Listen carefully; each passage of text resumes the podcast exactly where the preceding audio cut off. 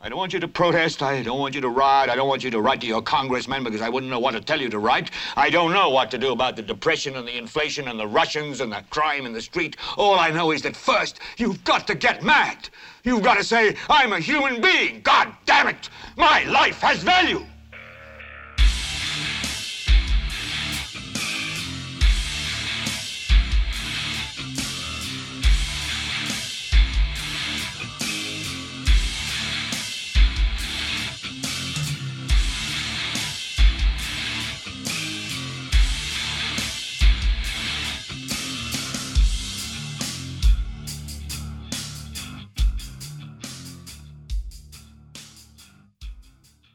¿Qué tal gente? Esto es Helvete para Leviatán Podcast. Yo soy Carlos Rodríguez Duzán. Estoy de vuelta después de que una semana... Me brinqué una semana de grabación. Mil disculpas, pero eh, se interpuso en el camino eh, vacaciones, gente.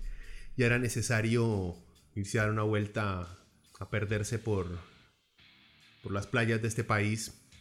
Oye, o sea, los que me conocen saben que no, soy súper fan de las playas, pero cuando uno está ahí uno se da cuenta del por qué al tico le encanta tanto pasar en la playa. Es, es otra...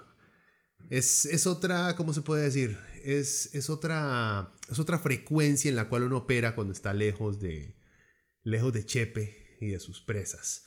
Lo único que extrañé eh, fueron las, las calles pavimentadas, porque nos fuimos a meter donde todo era lastre. Entonces es bastante, digamos, un... cuando uno está en lugares donde hay algo permanente a su alrededor que uno nunca le ha prestado atención porque siempre ha estado ahí, es cuando uno se da cuenta de verdad lo importante que son pequeñas cosas del... ¿Qué se puede decir? Del mundo moderno. Como el hecho de que las calles estén pavimentadas. Cuando uno ya no las tiene, ahí es cuando uno hace puta son, como necesarias, ¿verdad, gente? Y aunque uno se pone a pensar más en la antigüedad, en la antigüedad, eh, y más, todas las calles eran así, de, piedras y polvazal por todo lado, ¿verdad? Y ahora, eh, para, para un pequeño sector costarricense, las calles de lastre son una realidad, para, para los demás, eh, no. Entonces, nada más para que, para que se pongan a pensar, cuando uno pierde algo que siempre ha tenido todo el tiempo, en este caso estamos hablando de calles, uno se, da cuenta del verdadero valor de pequeñas cosas que tiene alrededor que no les ha prestado mucha atención hasta que, hasta que se la quiten. Pero en fin, lo necesitaba y me fui. Esta semana quería hablarles sobre la candidatura del diputado premio, eh, premio Pedro Muñoz del PUSC. Eh, pero antes de eso, eh, hacerles un pequeño comentario rápido sobre el 8M, el 8 de marzo, el Día Internacional de la Mujer. Estoy grabando esto el 7, no es el mismo 8. por lo cual, bueno, quería hablar, quería hablar sobre, sobre Pedrito por el simple hecho que lamentablemente he estado siguiendo su carrera este, parlamentaria y es un susto que honestamente en el 2021 tengamos candidatos a presidente con, con fallos tan, tan esenciales a nociones básicas de lo que es vivir eh, en democracia. Y les voy a explicar, les voy a explicar por qué, obviamente. No estoy diciendo que el MAE sea un fascista ni nada por el estilo, no, no, tampoco, no exageremos. Pero sí tiene, digamos, carencias básicas que hace un par de años eh, era, no sé, era impensable poder pensar en alguien como Pedrito, como alguien serio para llegar a la presidencia. Aunque, bueno, gente que podría decir que ya teníamos a Otto Guevara ahí, que tiene, digamos, una mentalidad muy parecida en el aspecto económico y en cómo ve el verdadero rol del Estado eh, dentro de nuestra sociedad. Pero bueno, digo, quería hablar del 8M. Antes de eso, el mal que tira varios comentarios. Bueno, primero, antes que se me olvide, la recomendación de esta semana, el disco que quiero que escuchen esta semana, eh, es de una banda británica que se llama Angel Witch. El disco es también, tiene el mismo nombre, Angel Witch o Angel, no, Angel. Angel Witch de 1980. Eh, también es nueva ola de British Heavy Metal. El eterno podcast que aún sigo trabajando, ya estoy cerquísima, esta vez sí, sí lo digo en serio, de sacarlo. Pero entonces por eso mis recomendaciones, digamos, de estos programas van a ser de, de este género y de esta era, porque estoy trabajando en ese podcast. Escúchenlo, buenísimo. También otra de las bandas, digamos, que traía las primeras raíces de lo que vendría a ser el thrash metal del Bay Area en Estados Unidos, pero que también supuestamente influenció mucho eh, el, digamos, el primer desarrollo del speed metal a nivel mundial. No lo menciono tanto como speed metal por el simple hecho de que tengo un debate interno de si speed metal era un género o simplemente un nombre que se le puso al thrash metal este, en sus inicios, cuando aún no se le conocía el género. Pero hay muchos expertos alrededor del mundo que califican ciertas bandas como speed metal y se puede decir que Angel Witch cae dentro de estas categorías. Muy buen disco, eh, muy buena temática en las letras, o sea, obviamente fantasías, hablando, como el nombre lo dice, de brujas y de cosas oscuras, pero unos riffs increíbles, unas guitarras o sea, uno queda con los coros y con esos riffs pegados durante horas después de escuchar los discos, si no es que días. Tiene que volver a visitar este disco de vez en cuando porque es así de bueno. Eh, este y el que les recomendé hace dos semanas cuando tuve la dicha de hablar con, con Cintia sobre COVID, eh, Diamond Head, que les recomendé en esa ocasión, ahora es Angel Witch. Es de la misma era, eh, de la misma de la misma ola de British Heavy Metal, pero del, del, lado más pesado, del lado más pesado, más agresivo y más oscuro. Eh, búsquenlo, escúchenlo, supongo que en Spotify debe estar. Eh, si tienen chance de conseguir el disco en físico y comprarlo, háganlo. Es una de esas joyas que vale la pena que guarden por ahí. Ah, otra cosita, nada más para un par de compas que a lo mejor escuchen esto. Estaba tratando, estoy grabando esto justo cuando el partido de las estrellas de la NBA se está jugando, después de haber visto el campeonato de hundimientos. Y no podía guardar la, necesidad de comentar el hecho de ver cómo se ha, eh, como dicen los gringos, watered down, cómo se ha, cómo se ha ido maleando la versión eh, este fin de semana de las estrellas.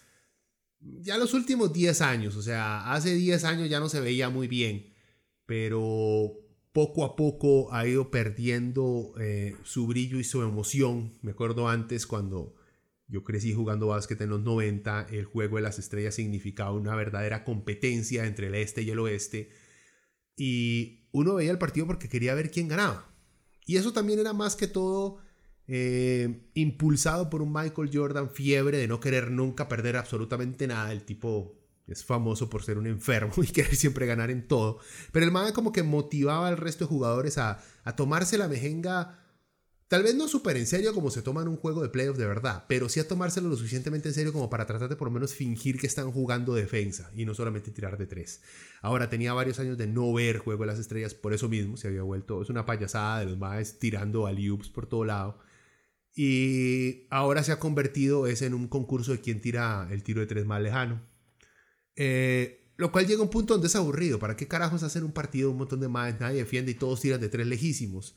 O uno que otro hundimiento ahí con una liup. O sea, no hay ni siquiera la ilusión de competir. Los Globetrotters, por lo menos, este, tenían todo un, o tienen todo un set fingido de jugar contra los, no sé, Nationals o Capitals. Bueno, un equipo ahí fingido de básquet en el cual siempre fingen que están compitiendo y al final los Globetrotters siempre ganan, pero el otro equipo por lo menos como que hacen la pantomima de estar tratando de jugar en serio. En la NBA se ha perdido eso por completo. Es... Entiendo la necesidad de que estos más tengan en su currículum que han sido All-Stars, que han sido estrellas del año. Está bien, pero de nada más menciónenos y ya, ¿para qué hacerlos ir a un recinto, hacerlos jugar un partido que honestamente no creo que mucha gente esté viendo? Y lo más triste de todo es, bueno, ustedes pueden ver la importancia que se ha vuelto el tiro de tres en la NBA, que el campeonato de tres sí tenía, digamos, su espacio designado en donde los más iban a, iban a tirar. Stephen Curry obviamente ganó, y bien merecido, el más es un fenómeno. Eh, pero eran como 6, 7 participantes, algo así, un montón de gente. Y el evento principal, que para mí siempre lo fue, el campeonato de hundimientos, se ha convertido en un, más en un evento de medio tiempo del Juego de las Estrellas con solamente tres participantes. Una verdadera tristeza como han abandonado por completo el arte del hundimiento. Entonces, muy triste y bueno, estaba apoyando yo a Obi Toppen, el novato de los Knicks. Hizo un buen, papel. Se lo dieron al otro a Anthony Simons de, de Portland, que por payasada ganó. Pero igual, desde el inicio, desde ver que nada más son tres participantes, es en el medio tiempo, es como a nadie le importa, ¿para qué ponemos esto? Es como que, le como que le estorbaba a la gente, a los organizadores, y lo pusieron ahí. Entonces, es una lástima, honestamente, pensar que no volveremos a, a tener este campeonato de unimiento en donde veremos a gente como Kobe Bryant hacer maravillas en el aire, a Isaiah Ryder, Harold Miner, este, a ver un Sean Kemp, un Zach Levine que vimos hace poco, este, un Vince Carter obviamente, no sé si lo mencioné, hay que mencionarlo otra vez, un Tracy McGrady, o sea, al ver estrellas de verdad demostrando hundimientos espectaculares, o sea, era la vara más entretenida que había. Pero bueno, dejemos de lado mi frustración con la NBA moderna. Y como les digo, antesito de hablar de Don Petro, eh, entrémosle, no entrémosle, nada más quería hacer un comentario, comentario rápido, bastante superficial, eso sí tengo que decir, no tenía nada eh, planeado, quería hacer un comentario honestamente desde mi punto de vista ignorante con respecto al 8M. Alcancé a leer algo de qué se trataba el Día Internacional de la Mujer y como la gran mayoría de días internacionales están basados en una historia bastante oscura de luchas este, laborales, de luchas sociales, que las mujeres y las organizaciones feministas eh, tuvieron que echarse al hombro porque las sociedades en las que vivían era una porquería que las querían hacer a un lado. Y ahora han logrado muchas cosas solamente para ver cómo la gran mayoría de la población ignorante eh, niega la existencia de movimientos que se de movimientos que orgullosamente llevan el nombre de feminismo de, feministas por el hecho de que cuatro idiotas que no entienden la historia creen que el feminismo es lo mismo que decir machismo. Eh, muy triste, pero si vemos un poquito de esa historia, eh, de esas luchas que llevaron a la denominación de este, a la celebración de este día uno, nos damos cuenta obviamente que, es una, que fue una lucha socialista de principios de siglo. Esta no fue una lucha progre, no fue una lucha capitalista, fue una lucha socialista de trabajadores, de comunistas eh, que se unieron para luchar por los derechos eh, de la mujer. Em, así que bueno, también en parte tal vez me esté contestando el por qué se han empeñado tanto nuestras sociedades modernas en minimizar, en, en tratar de reducir la palabra feminismo a un simple extremismo y ridiculez, porque les da miedo que cuando la gente lea la historia y se dé cuenta de las verdaderas luchas que han tenido que sufrir las mujeres, eh, se den cuenta de las injusticias que han pasado y lleguen a la conclusión de que los únicos que estuvieron ahí luchando por esta enorme parte de nuestra sociedad como son las mujeres fueron socialistas, fueron comunistas, no fueron los mercados, no fueron los grandes pensadores economistas, sino que fueron los trabajadores los que se atrevieron a exigir igualdad y justicia. Entonces, y vean, les soy honesto, yo no tenía en mente en ningún momento hablar sobre, sobre el 8 de marzo. Y también puede ser por mi, por mi comodidad de no tener que enfrentar, digamos, una historia en la cual hace una, dos generaciones eh, por mi sexo no me hubieran dejado votar o ser dueño de propiedades tengo esa, digamos, como dicen algunos, ese privilegio de haber nacido hombre.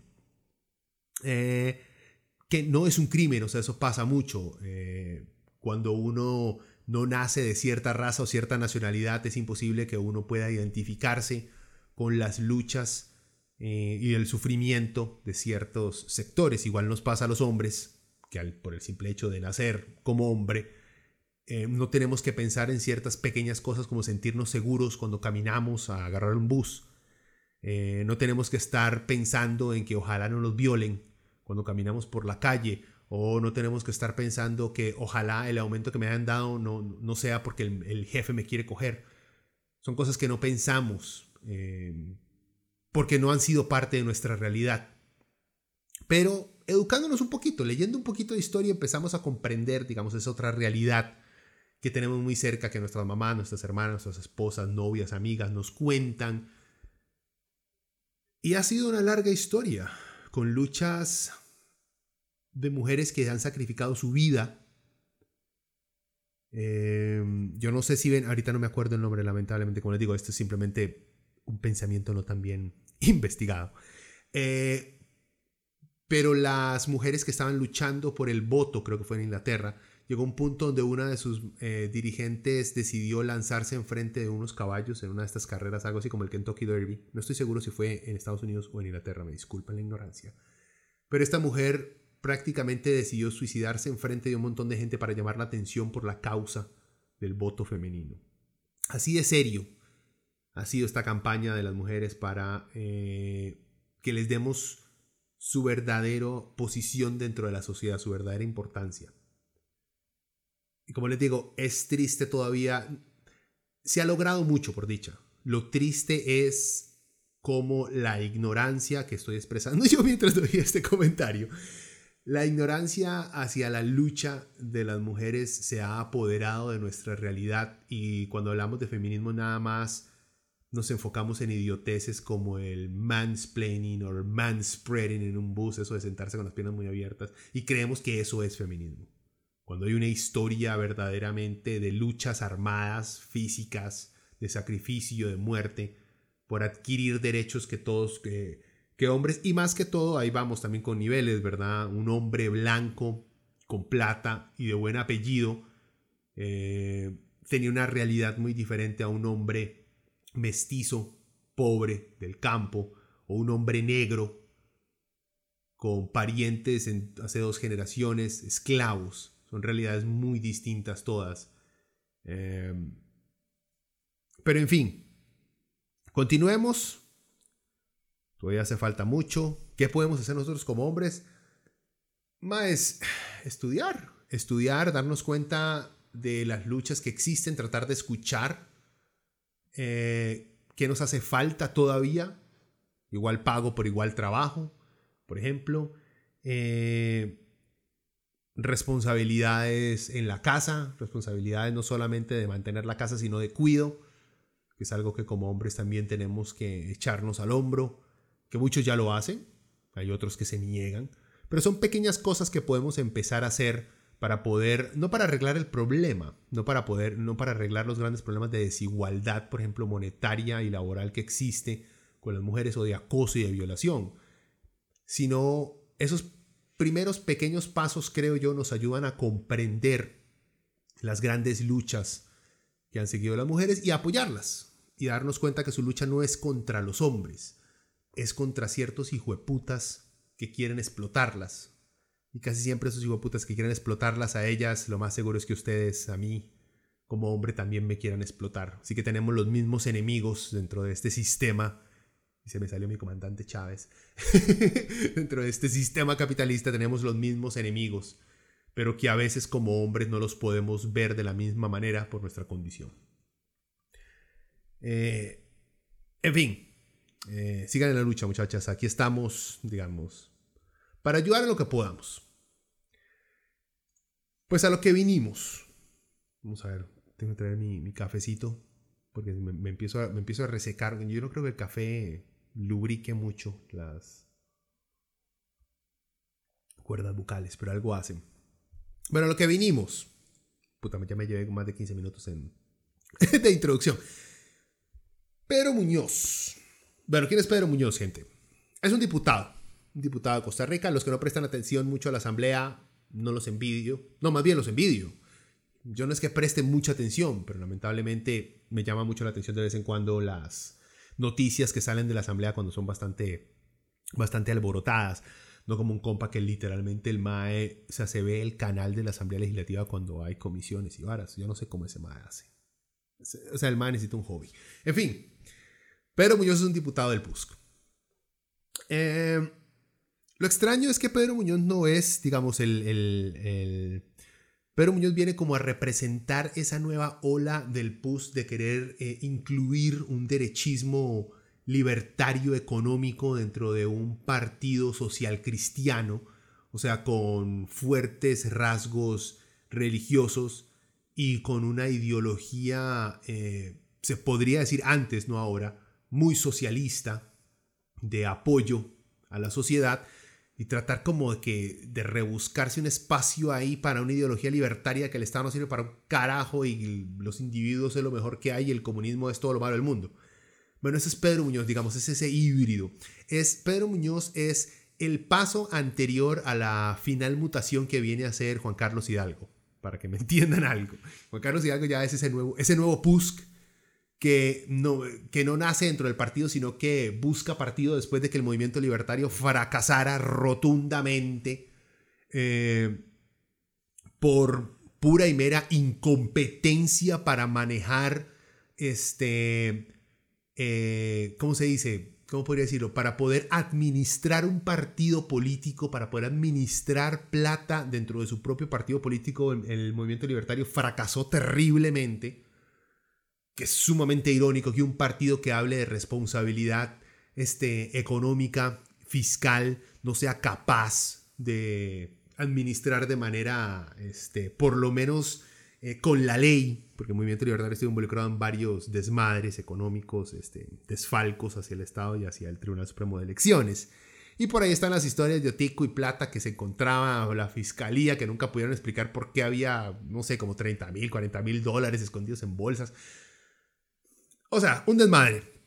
En fin, yo no sé si ustedes saben, mucha gente de esos libertarios cuando el bote se estuvo hundiendo, salieron huyendo del PUSC y se fueron, salieron huyendo, perdón, del movimiento libertario y se fueron a meter ahí al PUSC. Eh, también irónico, porque los que estaban en el movimiento libertario hablaban de, de, su odio jurado hacia el comunismo y el socialismo y todos esos males del mundo. Y terminaron en un partido que básicamente se hizo leyenda en este país por su forma en la cual logró unificar ideologías socialistas dentro de un Estado social que logró destacar a Costa Rica después de que eh, el doctor Rafael, eh, Rafael Ángel Calderón eh, estuviera en el poder por allá en los 40 y después viniera Pepillo y todo eso. Bueno, esta es historia que ustedes tienen que haber escuchado en el colegio, carajo.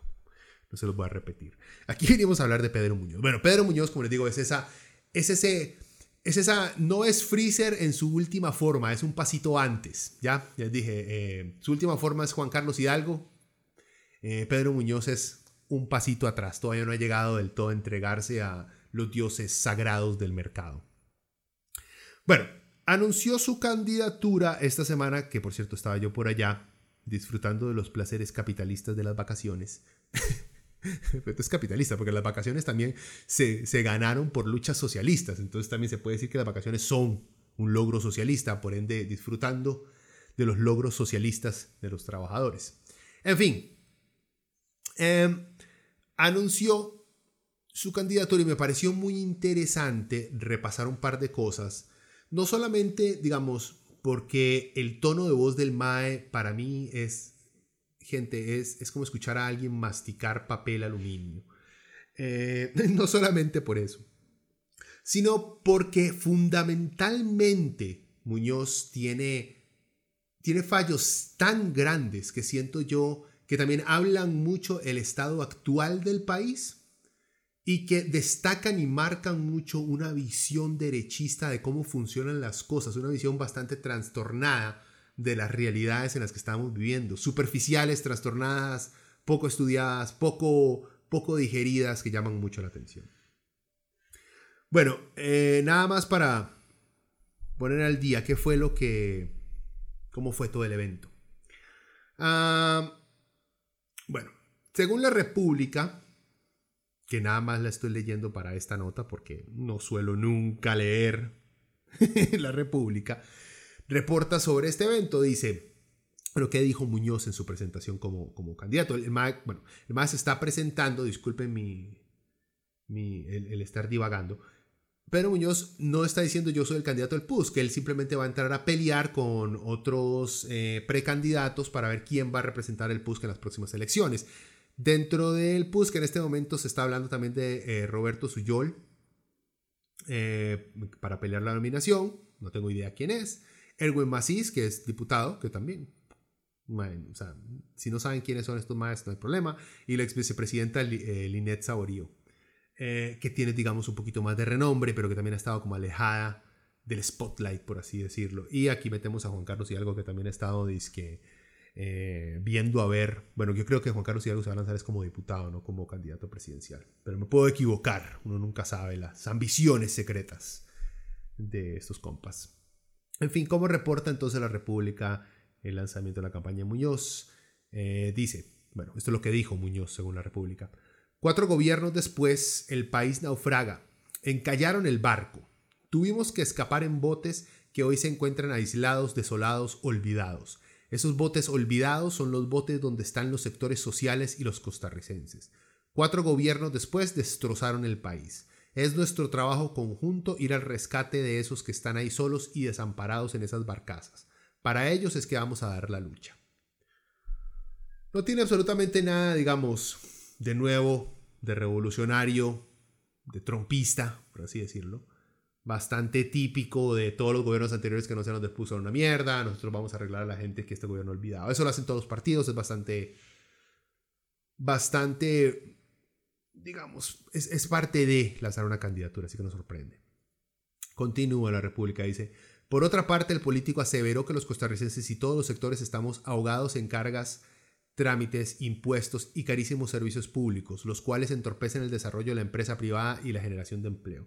Ustedes pueden ver, esta, digamos, es una de las prioridades, si no es que la prioridad de Muñoz. El MAE no habla de los pobres. El MAE no habla de los de las minorías, de los explotados, de los desempleados. Habla de trámites, de impuestos, de servicios públicos, de empresa privada, de generación de empleo. Habla exactamente de una clase media trabajadora que quiere ser su propio jefe. Ese digamos como que su, en su mente la realidad de este país. O por lo menos es lo que, lo, que uno puede sacarle a este tipo de presentaciones porque es en lo primero que el MAS está enfocando. Y luego siguió con esta joyita, dice Pedro. El próximo presidente tiene que luchar contra la demagogia y comunismo de algunos. Es que hasta que me duele el cerebro. Dice, el próximo presidente tiene que luchar contra la retórica vacía que nos ha puesto a pelear. El próximo presidente tiene que tener la valentía para poner el pecho a las balas y alejarse de esa retórica vacía y darle a Costa Rica la posibilidad de regresar al camino para cambiar, para cambiar el rumbo que nos lleva al despeñadero. Volvemos. Pedro Muñoz es de libertarios que no tienen la minoría de lo que es el comunismo. Tampoco lo culpo. Porque si ustedes se ponen a ver, a buscar definiciones exactas de lo que es comunismo, lo buscan en este, medios, en canales socialistas y comunistas, van en, si buscan en cinco, ahí viene el dicho, encuentran siete explicaciones de lo que es el comunismo. Así que es muy común que no sea algo, digamos, directo y palpable. Sin embargo, Pedro Muñoz no es ningún catedrático, no creo que él esté asumiendo las diferentes facetas y definiciones que existen dentro del comunismo, marxismo, leninismo, eh, los troscos, maoísmo. Eh, no creo que él tenga, digamos, esas diferenciaciones en, su discurso.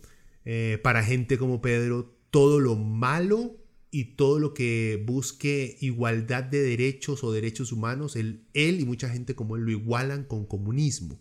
Por eso también tira esa estupidez y después sale diciendo que hay una retórica vacía que nos ha puesto a pelear. Retórica.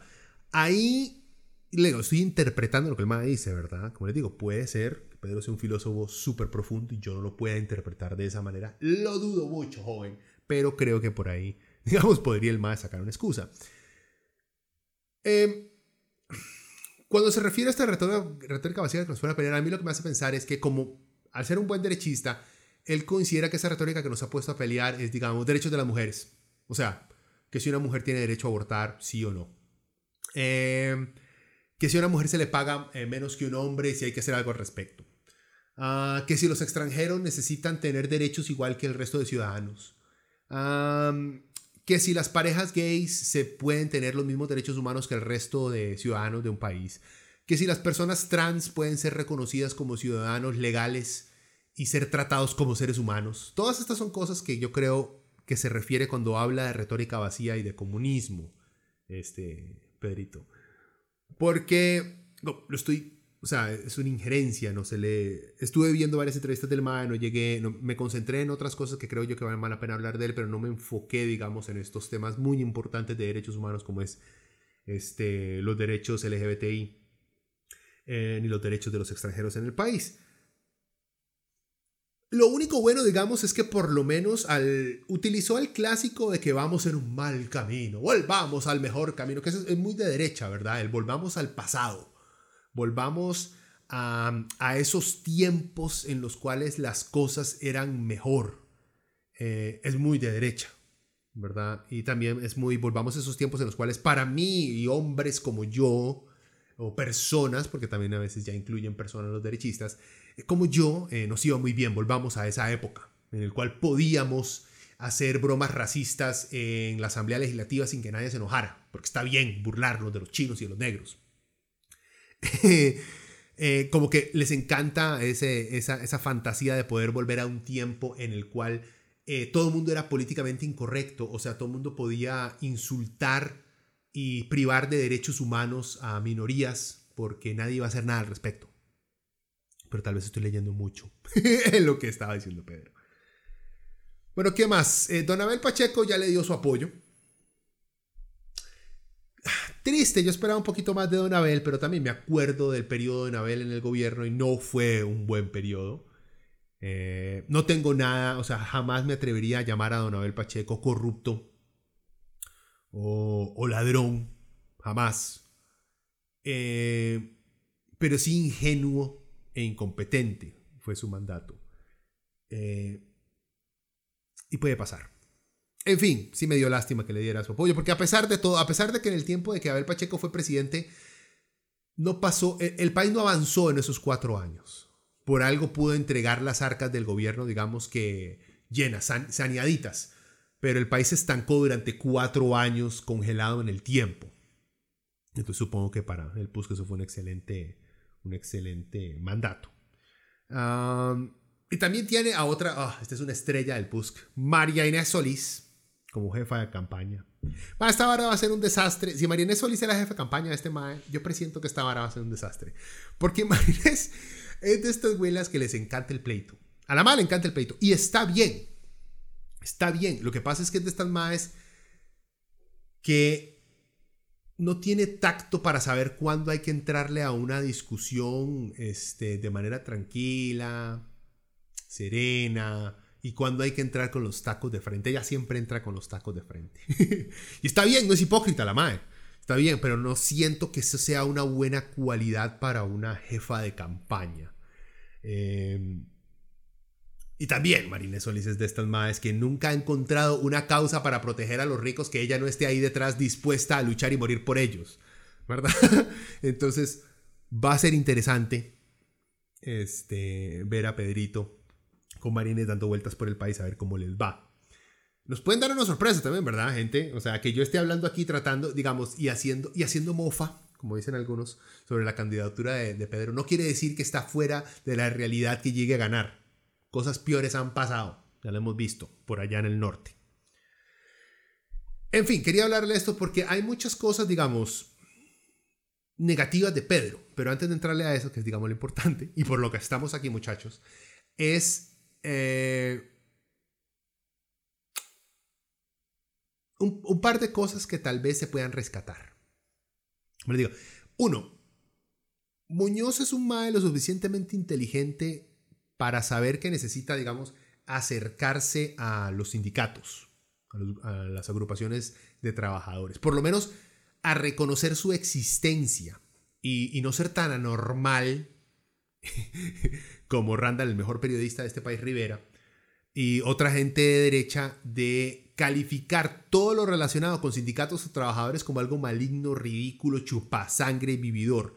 No, Pedrito es lo suficientemente inteligente como para decir, Mae, o sea, no hablemos mal de los sindicatos, porque es un pichazo de gente, ellos votan también y tienen familia que conocen el trabajo que hacen y también votan. Entonces tratemos, tal vez no de, tal vez no de establecer con ellos juntos un plan de gobierno para mejorar el estatus del trabajador en este país. No, pero por lo menos decir, me reuní con ellos y hablé con ellos y los tomé en cuenta.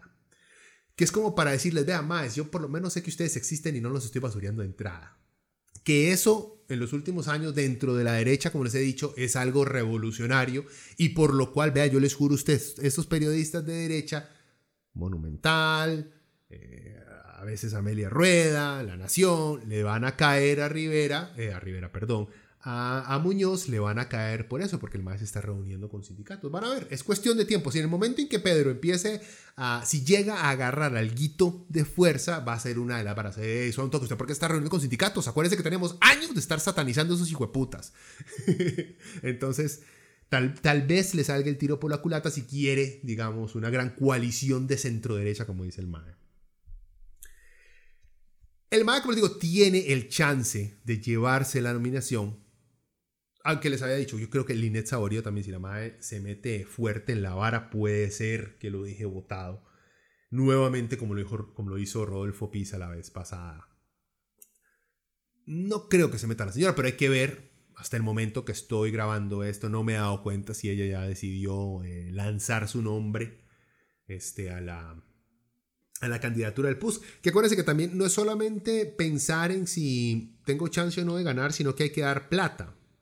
¿Verdad? Hay que pagarle al partido para poder este, ser tomado en cuenta como candidato para cubrir ciertos costos. Entonces esto quiere decir, yo no creo que ninguno de estos males lo saque de su bolsillo. Puede ser, Pedro dijo que, que, creo que lo va a sacar de su bolsillo. Pero para eso piden préstamos, digamos, para ahí está la, la por ahí se puede empezar a utilizar la, la deuda política para campañas. Entonces es un poquito complicado, no es que cualquier bombetas pueda lanzarse como candidato del PUS, no, hay que tener algo de plata para poder participar, joven. Otra cosa, vean, el PUS tiene años de hacer el ridículo en las elecciones presidenciales, así que no creo honestamente que Muñoz vaya a ser más risible que un Fishman y su Soy el menos malo campaña, o que el Doctorcito, o que Pizza y Pizza, o que Pizza y su el, el Listerine Event que tuvo, de la boca no mienta. O sea, Muñoz a comparación de esos más no es así como que se salió del esquema del molde y tenemos al Trump tico. No, no, no. Está dentro de los rangos, digamos, aceptables para un político eh, de, esta, de esta envergadura y no creo que vaya a ser...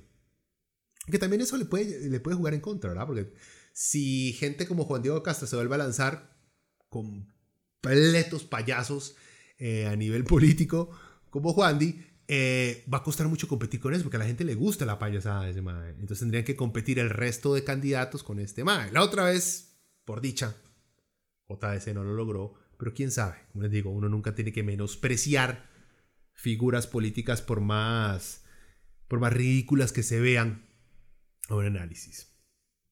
Ahora, ¿cuáles son, pero bueno, cuáles son los, los verdaderos problemas que encuentro yo en la forma de pensar o por lo menos la forma, el discurso que ha llevado Pedro Muñoz. No voy a recorrer obviamente toda su, toda su trayectoria porque jóvenes no nos, no, nos queda tiempo. Pero tenía yo un par que había aquí subrayado que me llamaron mucho la atención. Como por ejemplo el Mae en una entrevista estaba hablando eh, de cómo, de su idea de salvar, yo todos estos links obviamente de todas mis fuentes de donde saco eh, lo que les estoy diciendo se los, pongo se los pongo en el post de este, de este audio para por si quieren ustedes mismos meterse a leer la fuente, ahí está para que no vean que me lo estoy inventando yo. En fin, en una entrevista que el MAE dio, que tiene un programa bastante interesante, Pedro Muñoz en su canal de YouTube, porque es un programa supuestamente de él, pero él lleva gente para que le haga preguntas a él. Entonces el presentador no es él, sino la persona que él lleva, con preguntas supuestamente que la persona que él lleva le va a hacer a él. Bueno, por lo menos está intentando algo nuevo, no podemos culparlo. Que funcione o no, es otra cosa, pero por lo menos de una idea nueva. En fin, en una de estas entrevistas, eh, Muñoz habla de cómo salvar la caja costarricense de Seguro Social por medio de quitarle recursos. o sea, eh, que sea menos lo que pagamos por seguridad social Supongo que ahí se refiere a los trabajadores y a las empresas y al gobierno, que todos le meten plata a la caja. Supongo que él quiere rebajar eso, que se pague menos por seguridad, social. Y entonces, para tapar esos huecos de esos faltantes, de ese déficit, porque si digamos en este momento todos los trabajadores y todas las empresas y el gobierno, todos juntos, metemos a la caja eh, y tenemos en este momento 10 mil pesos, si queremos rebajar eso a 5 mil, bueno, vamos a tener un déficit de 5 mil, ¿verdad?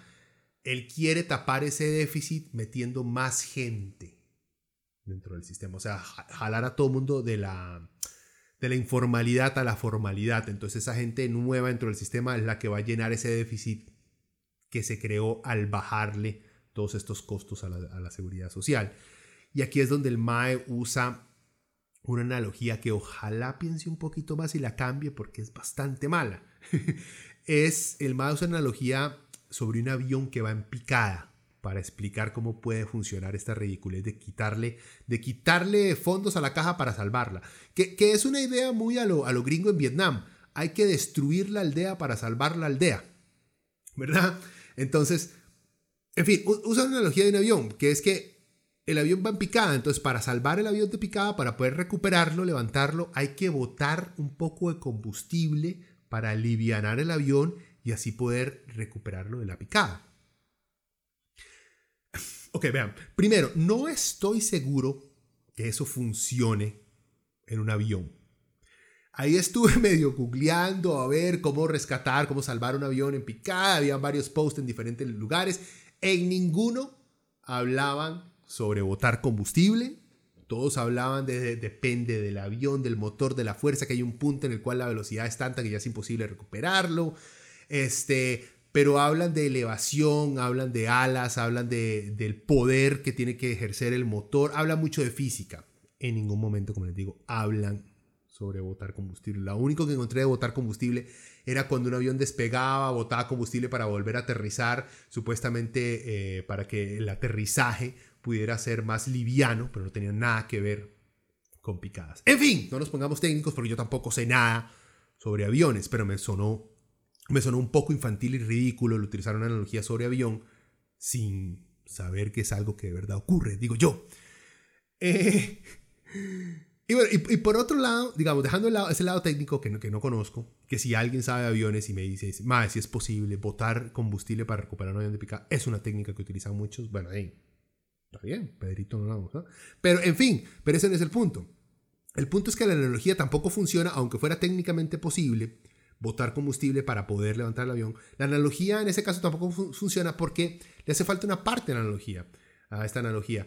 Que es decir, bueno, está bien, botar, el, combustible es la reducción de la entrada de plata a la caja. O sea, al avión le entra menos plata ahora, ya tiene menos combustible. Ok, pero hay que ponerle otra cosa. Eh, le está metiendo más pasajeros, o sea, le está metiendo más gente a la caja. Entonces la analogía se cae porque el, avión más bien va a quedar más pesado, porque usted le está metiendo más gente para tratar de tener la misma cantidad de combustible. ¿Me entiende? O sea, la analogía tampoco funciona desde un punto de vista que funcionara en un mundo mágico técnicamente eso de botar combustible.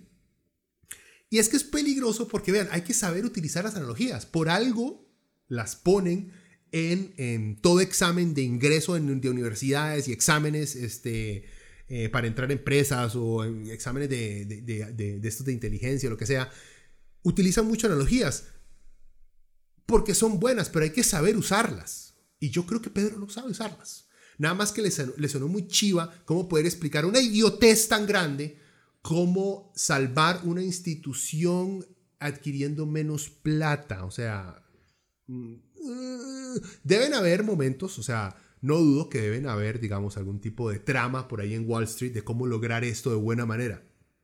Tal vez.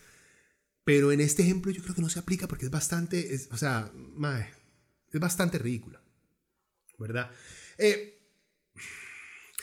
Y a esto voy, o sea, acá, o sea, el, MAE no piensa en muchas cosas, o sea, el MAE quiere mantener el mismo sistema de salud que tenemos con más gente, eh, digamos, con la misma plata que tiene ahorita, pero con más gente dentro del sistema.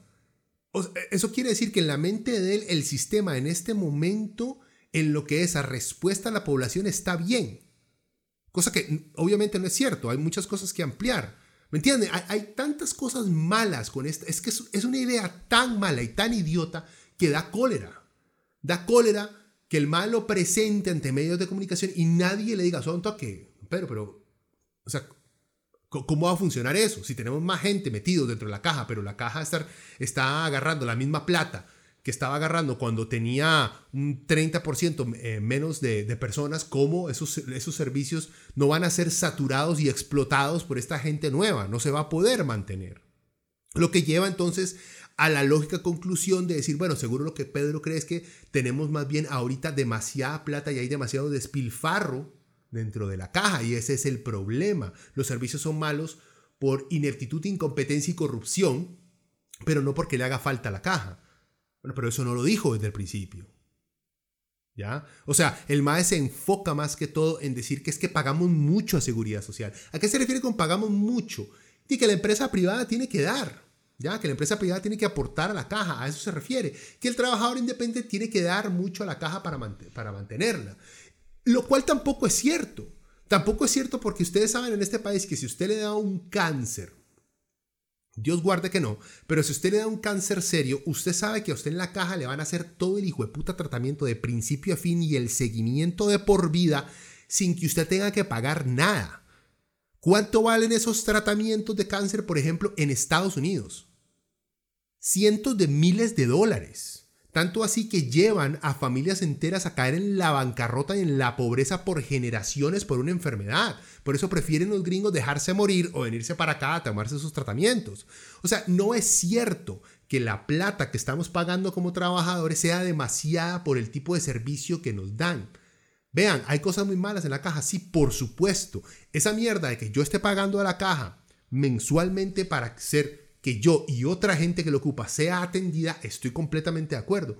Pero cuando uno va a buscar una cita para que lo atiendan a uno una vez al año y es imposible conseguir una cita en ninguna parte porque todas las citas ya se han dado o hay que llegar a las 5 de la mañana o que lo mandan a uno a meterse al sistema, el sistema nunca sirve, uno nunca puede sacar una cita, eso es un problema grandísimo. Sí, es cierto que esa parte no está sirviendo y hay que arreglarla. De eso todos estamos conscientes. Pero si nos ponemos a ver las cosas grandes, como este caso, eh, como el caso del cáncer, como los nacimientos, usted va a dar a luz a un hospital, a un hospital de la caja, al sistema eh, de, salud nacional, usted no tiene que pagar nada. ¿Cuánto vale un nacimiento en una clínica de estas, eh, de estas privadas? Millones de colones.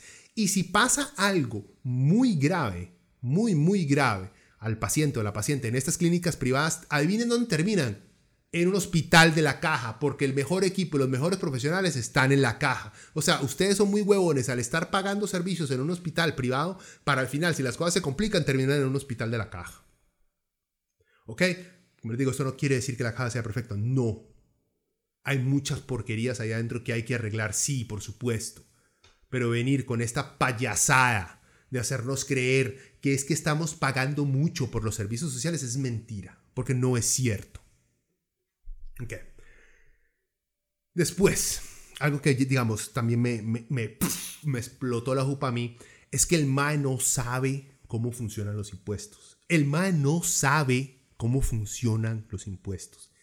Y vean, no lo culpo a él, porque este es un problema de que los medios de comunicación, y por cierto me he dado cuenta, MAE, cada, cada, cada año los medios privados de este país son más y más malos. Se han cegado por completo de su lucha contra lo gubernamental, contra lo estatal, que los ha llevado a caer en una malpraxis periodística gigantesca, de desinformación, de... Le han presentado una realidad al tico que no existe. Entonces nos han llevado a ver cosas que funcionan como que no funcionan porque ellos, porque los medios no lo consideren que funcionen. Eh, el Estado propone cosas técnicas basadas en estudios, basadas en un historial global que funcionan, lo presentan aquí y los medios se lo traen encima porque a sus periodistas no les parece lógico. A eso hemos llegado. Entonces por eso tampoco lo puedo juzgar a él. Pero va, el maestro quiere ser presidente, ¿verdad? Debería saber cómo funcionan los impuestos. Que esté o no de acuerdo, esa es otra cosa. Pero debería saber cómo funcionan. Vean. Más cabecito. Tiene otra, porque estos políticos desarrollan, digamos, eh, estos talking points, estos puntos, los cuales repiten en varias entrevistas, porque creen que les funciona. Un buen político tiene un buen equipo. Un buen político sabe presentarle a usted la idea clara, transparente y de manera carismática que lo hace usted no solamente entender, sino ponerse del lado del mal. Y tienen un equipo detrás que piensa, que le procesa, le mastica las ideas para presentarlas de una manera más sencilla, más fácil, más inmediata al público.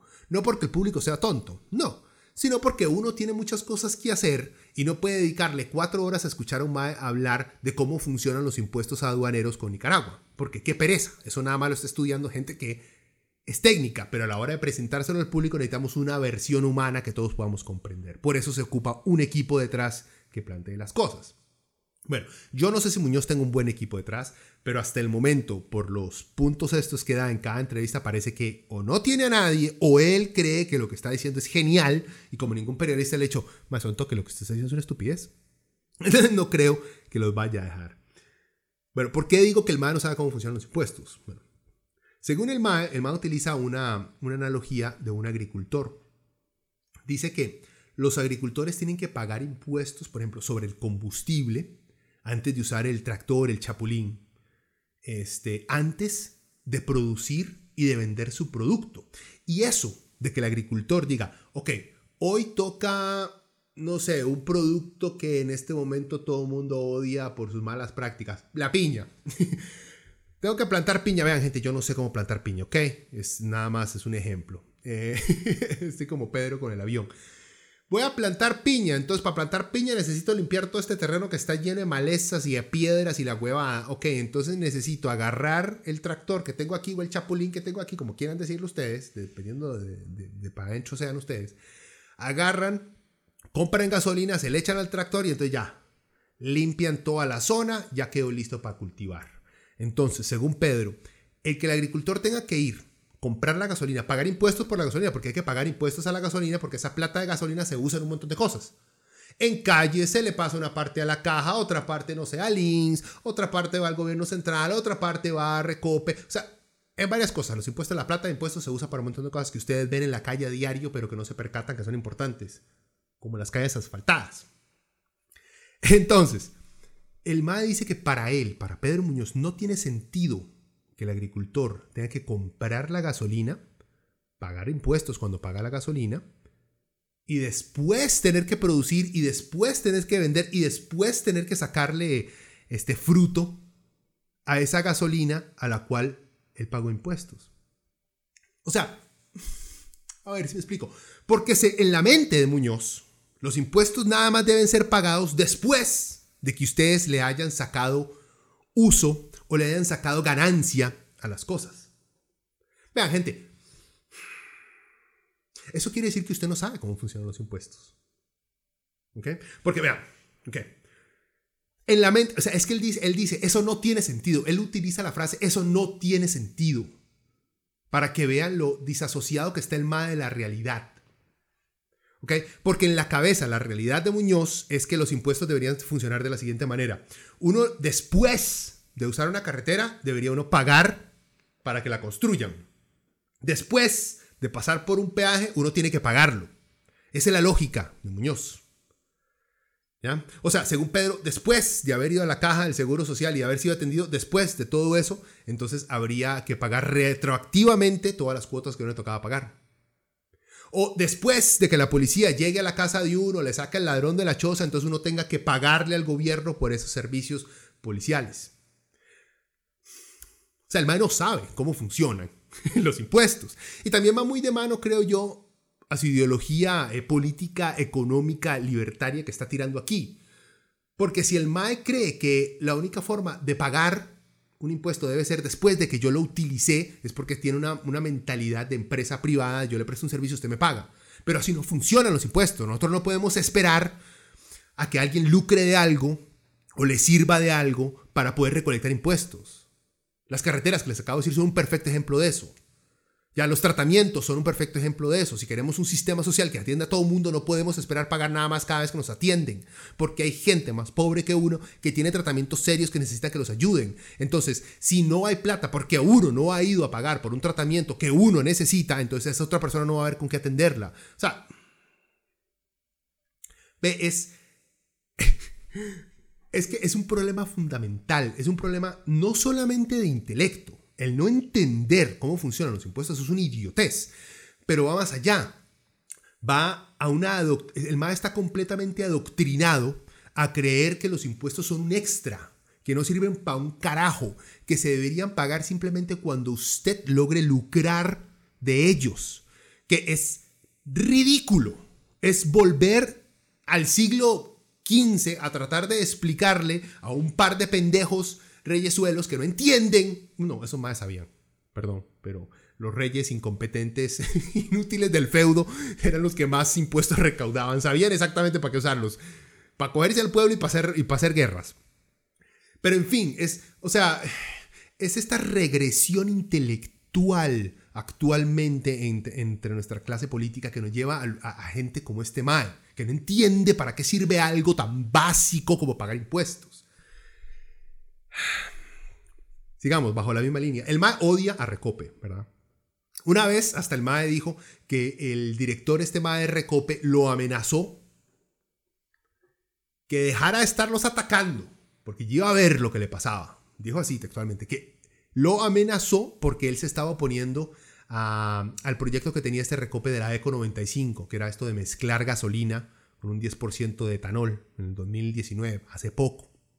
Este proyecto, por cierto, que se trajo abajo Monumental y Randall, el mejor periodista de Costa Rica, se lo trajeron abajo porque para ellos no era lógico.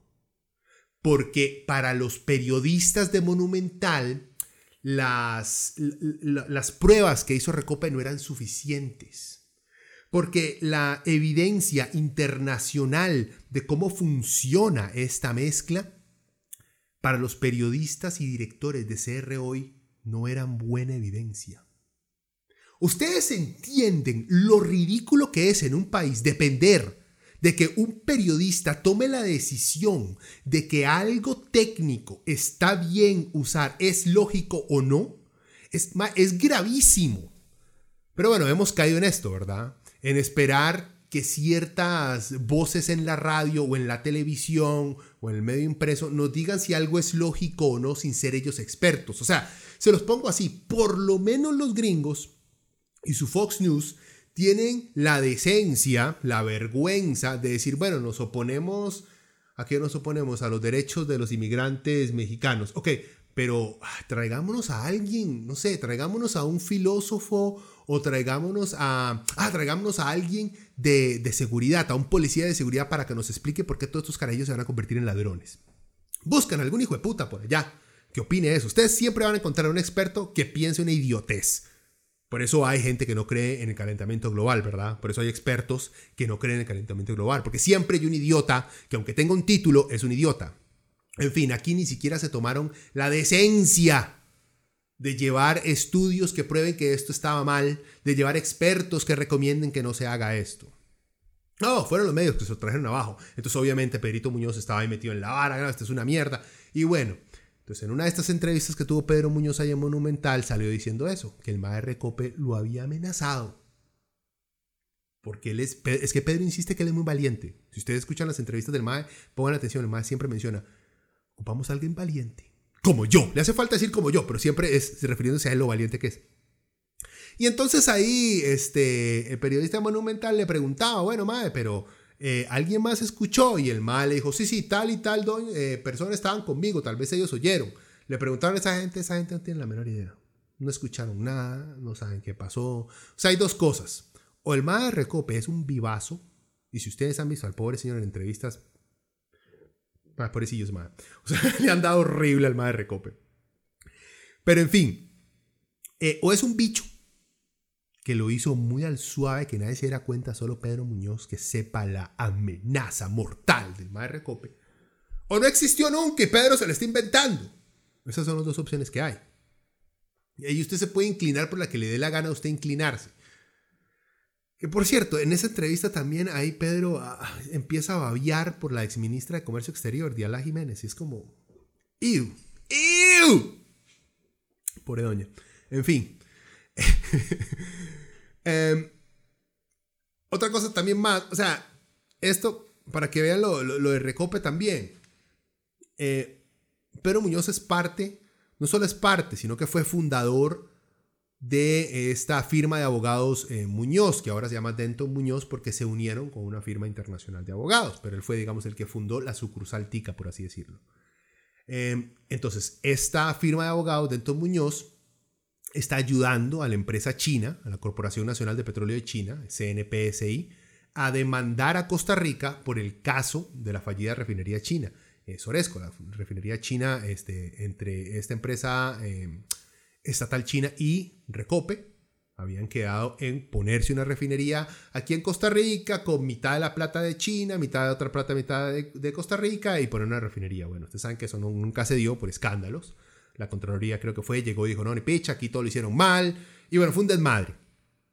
En fin, la cuenta, la firma de Pedrito está ayudando a la Corporación Nacional eh, eh, de Petróleo China a demandar a Costa Rica. O sea que si llega a ganar eh, la firma de Pedro, que fundó Pedro, va a ayudar a que Costa Rica pierda millones de dólares. y más por indemnizaciones y todo esto. Lo han, por esto lo han a él cuestionado, obviamente. El MAC claramente en este periodo no está trabajando como abogado, está nada más como diputado. Y sí le han señalado en la, en la, en la Asamblea Legislativa que puede haber un, conflicto de intereses. Entonces Pedro Muñoz sale diciendo que, que no hay, porque él no va a recibir dividendos que generen eh, los casos durante su, periodo legislativo. Que durante, y fue muy específico, durante su periodo legislativo. O sea, estamos hablando de que Muñoz es abogado y sabe mucho que estas, este tipo de palabras importan cuando el MAE lo dice. Eso quiere decir que después de su periodo tal vez sí pueda recibir dividendos. O sea, si el caso, de, si el caso entre, eh, de la demanda eh, se termina o la gana la corporación china después de que Pedro haya salido eh, de diputado, puede hacer que reciba una millonada. Si tengo entendido bien. O digamos que nunca recibe su corte directo por esto. Está bien, pero él es el fundador, él es parte de esa firma. Deben haber, como todo buen empresario privado, debe tener algún tipo de acciones, debe lucrar de esa firma de abogados si les va bien. O sea, por ejemplo, si a Muñoz empiezan a ganar casos alrededor del mundo de estos corporativos en los cuales ganan 200 millones de dólares por caso, se llenan de plata. Y yo creo que los fundadores y la gente que trabaja, no, la gente que trabaja no, vale picha. o sea, esos pueden ser explotados hasta, hasta lo último. Pero yo creo que los socios ganan de que su empresa esté ganando un montón de plata. O sea, se lo pongo así, yo no creo que el dueño de la Pops le llegue un cheque que diga, aquí hay 5 millones de dólares por la venta de helados de menta. No. El MAE se le, simplemente se aumenta, aumenta sus ganancias en global y agarra su corte que sea por porcentaje. O sea, no le llega directamente de un producto que esté vendiendo. O sea, creo yo, ¿me entiendes? O sea, esta es otra vara. Muñoz trata a la gente como que la gente fuera idiota cuando el idiota es otro. O sea, digo yo, está muy claro. Y además, e, en otro, en otro escenario muy este, sacrificado por parte del MA, en el cual no recibe no solamente directamente de este caso no va a recibir un peso, sino que de las ganancias globales gracias a este caso tampoco va a recibir un peso. Eh, pero igual, él sigue siendo parte del bufete de abogados que ganó esa demanda a favor de esta corporación china. Lo puede presentar en cualquier parte como una carta de introducción para que le den más contratos. O sea, simplemente le puede servir como currículum a este man, aunque él, no haya sido el abogado, pero él fue el fundador de una, de una, de una firma de abogados destacada que gana casos.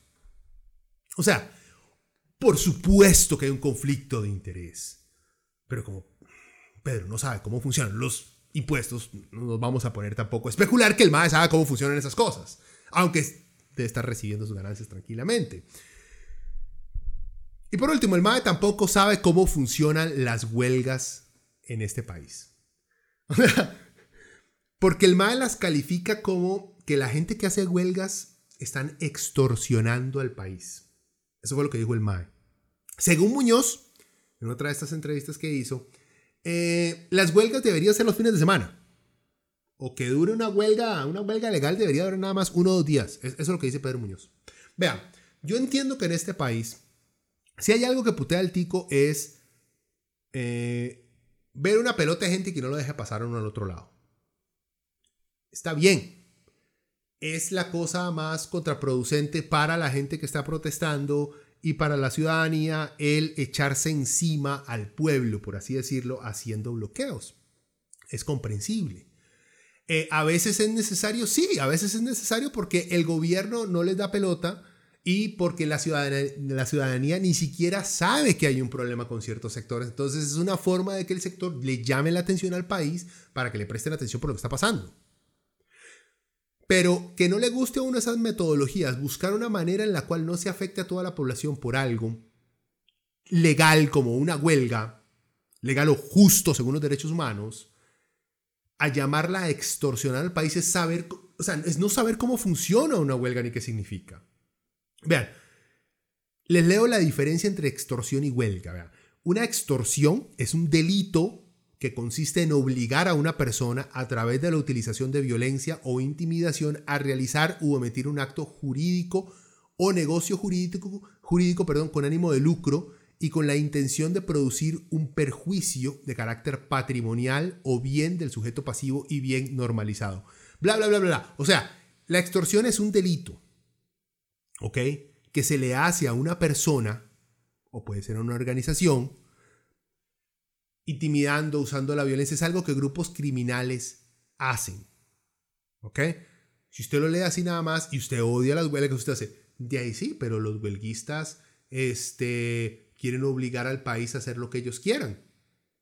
Bueno, si usted cree que una definición como un grupo de trabajadores salen a manifestarse, a bloquear calles y a manifestarse en contra de ciertas políticas o a obligar al gobierno que les reconozca ciertos derechos, es extorsión, entonces para usted los grupos eh, de mujeres a principios de siglo que salían a las calles a exigir que se les diera el voto eran también extorsionistas.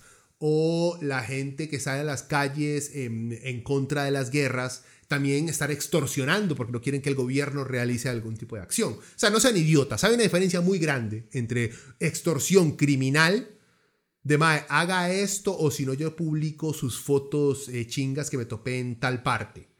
Eh, es muy diferente extorsión a una huelga. Vea lo que dice la, vea lo que dice la OIT de la huelga. Que esto también es como irónico porque Muñoz menciona mucho la OIT en ciertas huevadas, pero en la más básica, en lo que considera la OIT como huelga, el más, uh, ¿what? Ahí se lo olvida leer.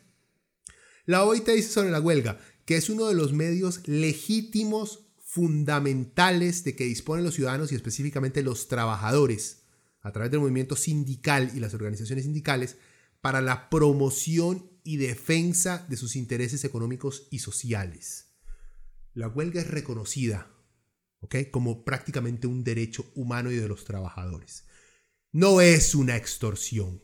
Que en la pequeña mente de Muñoz, que no sabe cómo funcionan los impuestos, ni cómo le, pueden llegar ganancias de que su firma sea este, exitosa, tampoco sabe cómo funciona eso.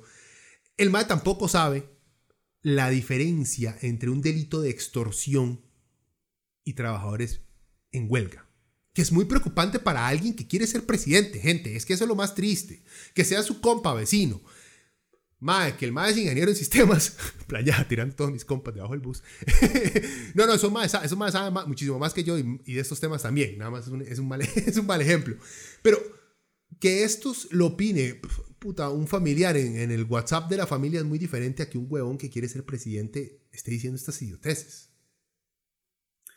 Para ponerle, digamos, un par de, un, par de cerezas en el pastel de, de, Muñoz, el ma era, era compa de Juan Carlos Bolaños. Bueno, ahora dice que eran solo compas profesionales, ¿verdad?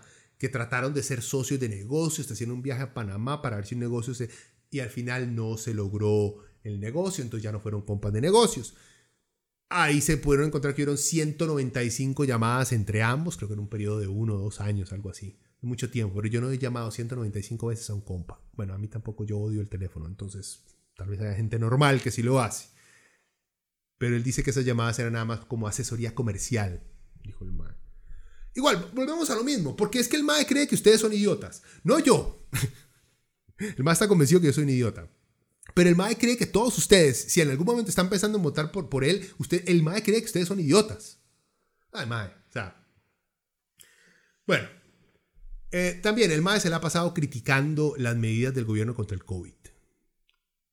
Otra cosa, el MAE no entiende eh, por qué o cómo las restricciones vehiculares de motos, de buses, de carros, cómo se usan, cómo han funcionado. Aunque ya hay estudios que certifican que esas medidas han ayudado a disminuir el impacto del virus en el país. Vuelvo a lo mismo. Eh, no hay que saber específicamente los detalles de cómo han funcionado esas, digamos, eh, medidas, en, me refiero al aspecto técnico específico con detalle. Pero es importante entender ciertos principios básicos que al parecer Pedro eh, y varios periodistas no entienden y siguen con esta necedad de que cómo es posible que no dejen circular carros, pero sí buses llenos de gente, que en los espacios cerrados es entonces donde más se esparce el virus. Nuevamente, es esta vara de presentar un argumento que sin pensarlo, superficialmente, tiene algo de sentido. Si es cierto, en lugares cerrados, pequeños, con varias gente ahí metida, aunque usen mascarilla, el riesgo de contagio es muchísimo más alto. Eso es cierto. Eso es cierto. Si lo aislamos hasta ahí, ya pero en una realidad más grande. Una restricción vehicular no es solamente para que tres más no usen carro y meter a 40 en un bus. No, es una política global que se usa para miles de personas. ¿Ok? Digamos, yo no soy un técnico de esto, pero para mí la lógica que viene de bloquear, digamos, que los... Eh, por cierto, ya la estamos quitando, así que dejen de llorar. Cuando la lógica que se, que se utiliza para prohibir a los vehículos particulares es que uno, para empezar de entrada, eh, ya hay menos gente en la calle. Si usted prohíbe eh, que 5.000 carros anden en la calle, de esos 5.000, 2.000 se quedan en la casa y otros 3.000 no les queda otra más que ir al brete. Pero ya disminuyó en 2.000 personas la circulación en la calle, gente. ¿Ok? Ya se logró una disminución.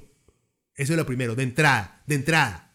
Y a muchos les ha pasado que el jefe o que la universidad, usted tiene carro y todo, el jefe dice, eh, bueno, ocupo que venga tal día, jefe, no tengo circulación, me tendría que ir en bus, me toca un toque difícil. Usted que es un ser humano decente, uno de esos jefes que muy pocas veces existen, eh, le puedo trabajar desde la casa, porque es que, verás que qué cansado tener que estar subiendo un bus y también me da, me da como miedillo. Bueno, está bien que es en la casa ya redujo la circulación de gente, no solamente en la calle, montados en buses, en las paradas, haciendo filas, sino que en el lugar de trabajo ya va a haber menos gente porque no los dejaron circular con su vehículo de entrada.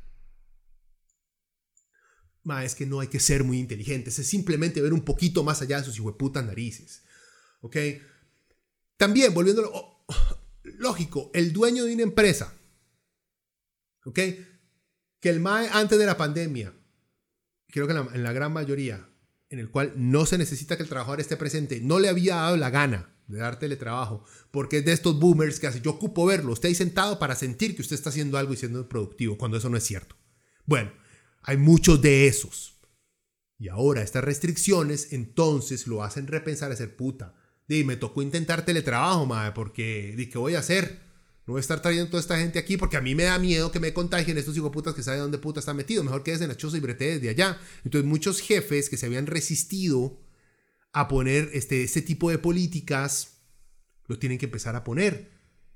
Y, y, adivinen qué, se redujo la cantidad de gente en lugares de trabajo contagiándose, de camino al trabajo contagiándose y de los putas buses contagiándose. Ya se redujo aún más. ¿Ve? Vuelvo a lo mismo, gente, no hay que ser un experto para estas cosas. No hay que serlo. Aunque ya les dije, hay estudios, ya salieron estudios que demuestran científica y matemáticamente que esto de restricción vehiculares ha funcionado. Obviamente a la gente que le termina tocando viajar en el bus es a la misma gente que no nos importa explotar como sociedad porque necesitamos que nuestro McDonald's esté, necesitamos que el centro comercial esté abierto, necesitamos que en el supermercado hayan todas las cajas abiertas al mismo tiempo. ¿Son, son, son servicios esenciales? Sí. ¿Los uso? Sí. Está bien. Lo que estoy diciendo es que sería también un poquito dejar esos, este, esas empresas abiertas pero darles una contribución solidaria a esos más que están arriesgando sus vidas para que yo pueda comerme un hijo de puta papaya o un coco fuera de temporada o que me atiendan de manera amable en cualquier supermercado. Más sería bonito poderles dar un hijo de puta bono para saber que están, que tal vez están arriesgando sus vidas, pero que por lo menos económicamente les estamos reconociendo ese, ese, esfuerzo, no solamente con gestos idiotas de videos ahí en Instagram de pintando a Superman. Oh, fuck that. Cosa que nada más se ha hecho con los doctores, ¿verdad? Que ya lo hablamos con Cintia la vez pasada, que es como incómodo calificarlos de superhéroes cuando ese es su trabajo. Muchas gracias. Se les aprecia en puta. Gracias por haberse dedicado a estudiar algo tan complejo y con una responsabilidad tan grande como la medicina. Pero superhéroes no son. En cambio, todos estos pobres putas que tienen que ganarse una mierda por trabajar en un supermercado están, vea, casi que igual de expuestos a un virus mortal. Pero a esos no les reconocemos nada, cosa que debería darnos vergüenza como sociedad. En fin, yo tengo una teoría de por qué es que eh, Randall, el mejor periodista de Costa Rica, Rivera, y Pedro Muñoz eh, no ven lógico lo de los buses llenos de gente y la restricción vehicular, porque a ellos no lo dejan usar su carro, es eso. Porque hay un día o dos días a la semana que no se puede montar en, su, en, su, chuzo, en su nave, e irse tranquilamente al brete. Es por eso. Es por eso. No han pensado más allá de sus narices. O sea, nuevamente es una teoría. Pero me parece sumamente infantil, ridículo e irresponsable cuestionar medidas sanitarias basadas en, para mí no tiene sentido, en serio, en serio, señor científico, experto en pandemias y el manejo de situaciones sanitarias dentro de un país, muchas gracias por su opinión. Puta madre, es que... Bueno, obviamente el MAE también, Pedro Muñoz odia, odia al ICE. y quiere que le metan más competencia al ICE, que entonces que todos pongamos paneles solares y podamos recoger la plata de los paneles solares eh, y entonces ahorrarnos eso para que no nos salga tan cara la... está bien, ma, está bien. Ojalá nos dejen poner paneles solares. Todo eso está muy bien, ma. Eh, pero Pedro se olvida que en este país el ICE durante años ha tenido literalmente que echarse al hombro un montón de empresas privadas que producen electricidad que el ICE no necesita comprarles. Hasta hace poco ya se quitó encima eso porque en los 90 se pasaron leyes para obligar a Alicia a comprar electricidad de productores privados de electricidad aunque no tuviera que comprarlos. ¿Por qué? Porque se pasó como ley. ¿Por qué? Por un montón de cerdos corruptos que tenían un montón de empresas privadas y compitas y querían garantizar una entrada fija de, plata, aunque el ICE no lo ocupara. Porque esta vara de desprestigiar al ICE, a Recopia, la caja, esto viene desde hace años, gente. ¿Por qué? Porque hay un grupo de hijueputas que quieren hacer plata en ciertos sectores y no se les deja. Así de sencillo. No estoy diciendo que Pedro sea uno de estos, pero parece que es compa de algunos que sí son así. En resumidas cuentas, Pedro Muñoz es de estos maes que viene es un republicano tico. Bajar impuestos, oponerse a nuevos impuestos, bajar cargas sociales, o sea, contribuciones a la caja para que atiendan a todo el mundo de una manera decente y poder mejorar los servicios vender entidades públicas y obviamente luchar contra el comunismo. El problema es que Pedro no sabe qué putas es el comunismo. Entonces yo siento que es muy difícil que Mae pueda luchar contra algo prácticamente imaginario para el Mae. Entonces está como feo. Pero como les digo, abajo eh, les voy a dejar los links de donde saqué toda esta información, de todas las cosas que dijo Pedrito, todas las cosas que él pretende, pretende pensar para que vean por ustedes mismos que no me estoy inventando absolutamente nada de esto. Y como el más abogado, obviamente que cubrirse sus espaldas y tener fuentes de dónde carajos uno saca todas estas varas, ¿verdad? En fin, bueno. Pedro Muñoz, uno de los peores candidatos que pueden haber en este país, pero ahí está. puede ganar, como les digo, puede ganar. O sea, han ganado peores en otras partes. Eh, esperemos a ver cómo se desarrolla esto, a ver si el MAE llega, llega a salir adelante. O si no, entonces nos habremos capeado, capeado otra bala. Aunque hasta el momento no, no, he visto absolutamente a ningún candidato por ningún lado que me llame la atención o que me motive. Así que también estamos mal, jóvenes. Estamos mal, jóvenes. Bueno, dejémoslo hasta aquí esta semana. Si les cuadró, ya saben, di, ustedes han escuchado YouTube. Compartan esta vara. Si les cuadró, eso ayuda un montón. Eh, dejen un comentario también. Hay mucha gente, y lo digo, hay mucha gente que me doy cuenta que escucha el programa porque años después llegan y me dicen, ma, yo lo, yo lo escucho de vez en cuando, pero nunca, nunca ha, puesto un, ha hecho un comentario, entonces no sé. Entonces, si tienen tiempo y no, no, no, se, no se agüevan, dejen un comentario, ma, lo estoy oyendo. Qué estupidez de programa, joven. O algo por el estilo. Eh, aquí se leen, aquí se leen, no se preocupen. Eh, bueno, esperamos. Yo creo, estoy planeando para el próximo programa sentarme con Diana a hablar sobre cancel culture. Entonces, esta, esta tendencia eh, de supuestamente cancelar a la gente por cosas que piensa, dice o ha hecho. Eh, vamos a entrarle un poquito a eso, analizar si es una realidad o no la próxima semana eh, con Diana. Creo que la próxima semana va a ponerme de acuerdo con ella, pero la próxima semana fijo hay programa. bueno, gente, nos hablamos por allá.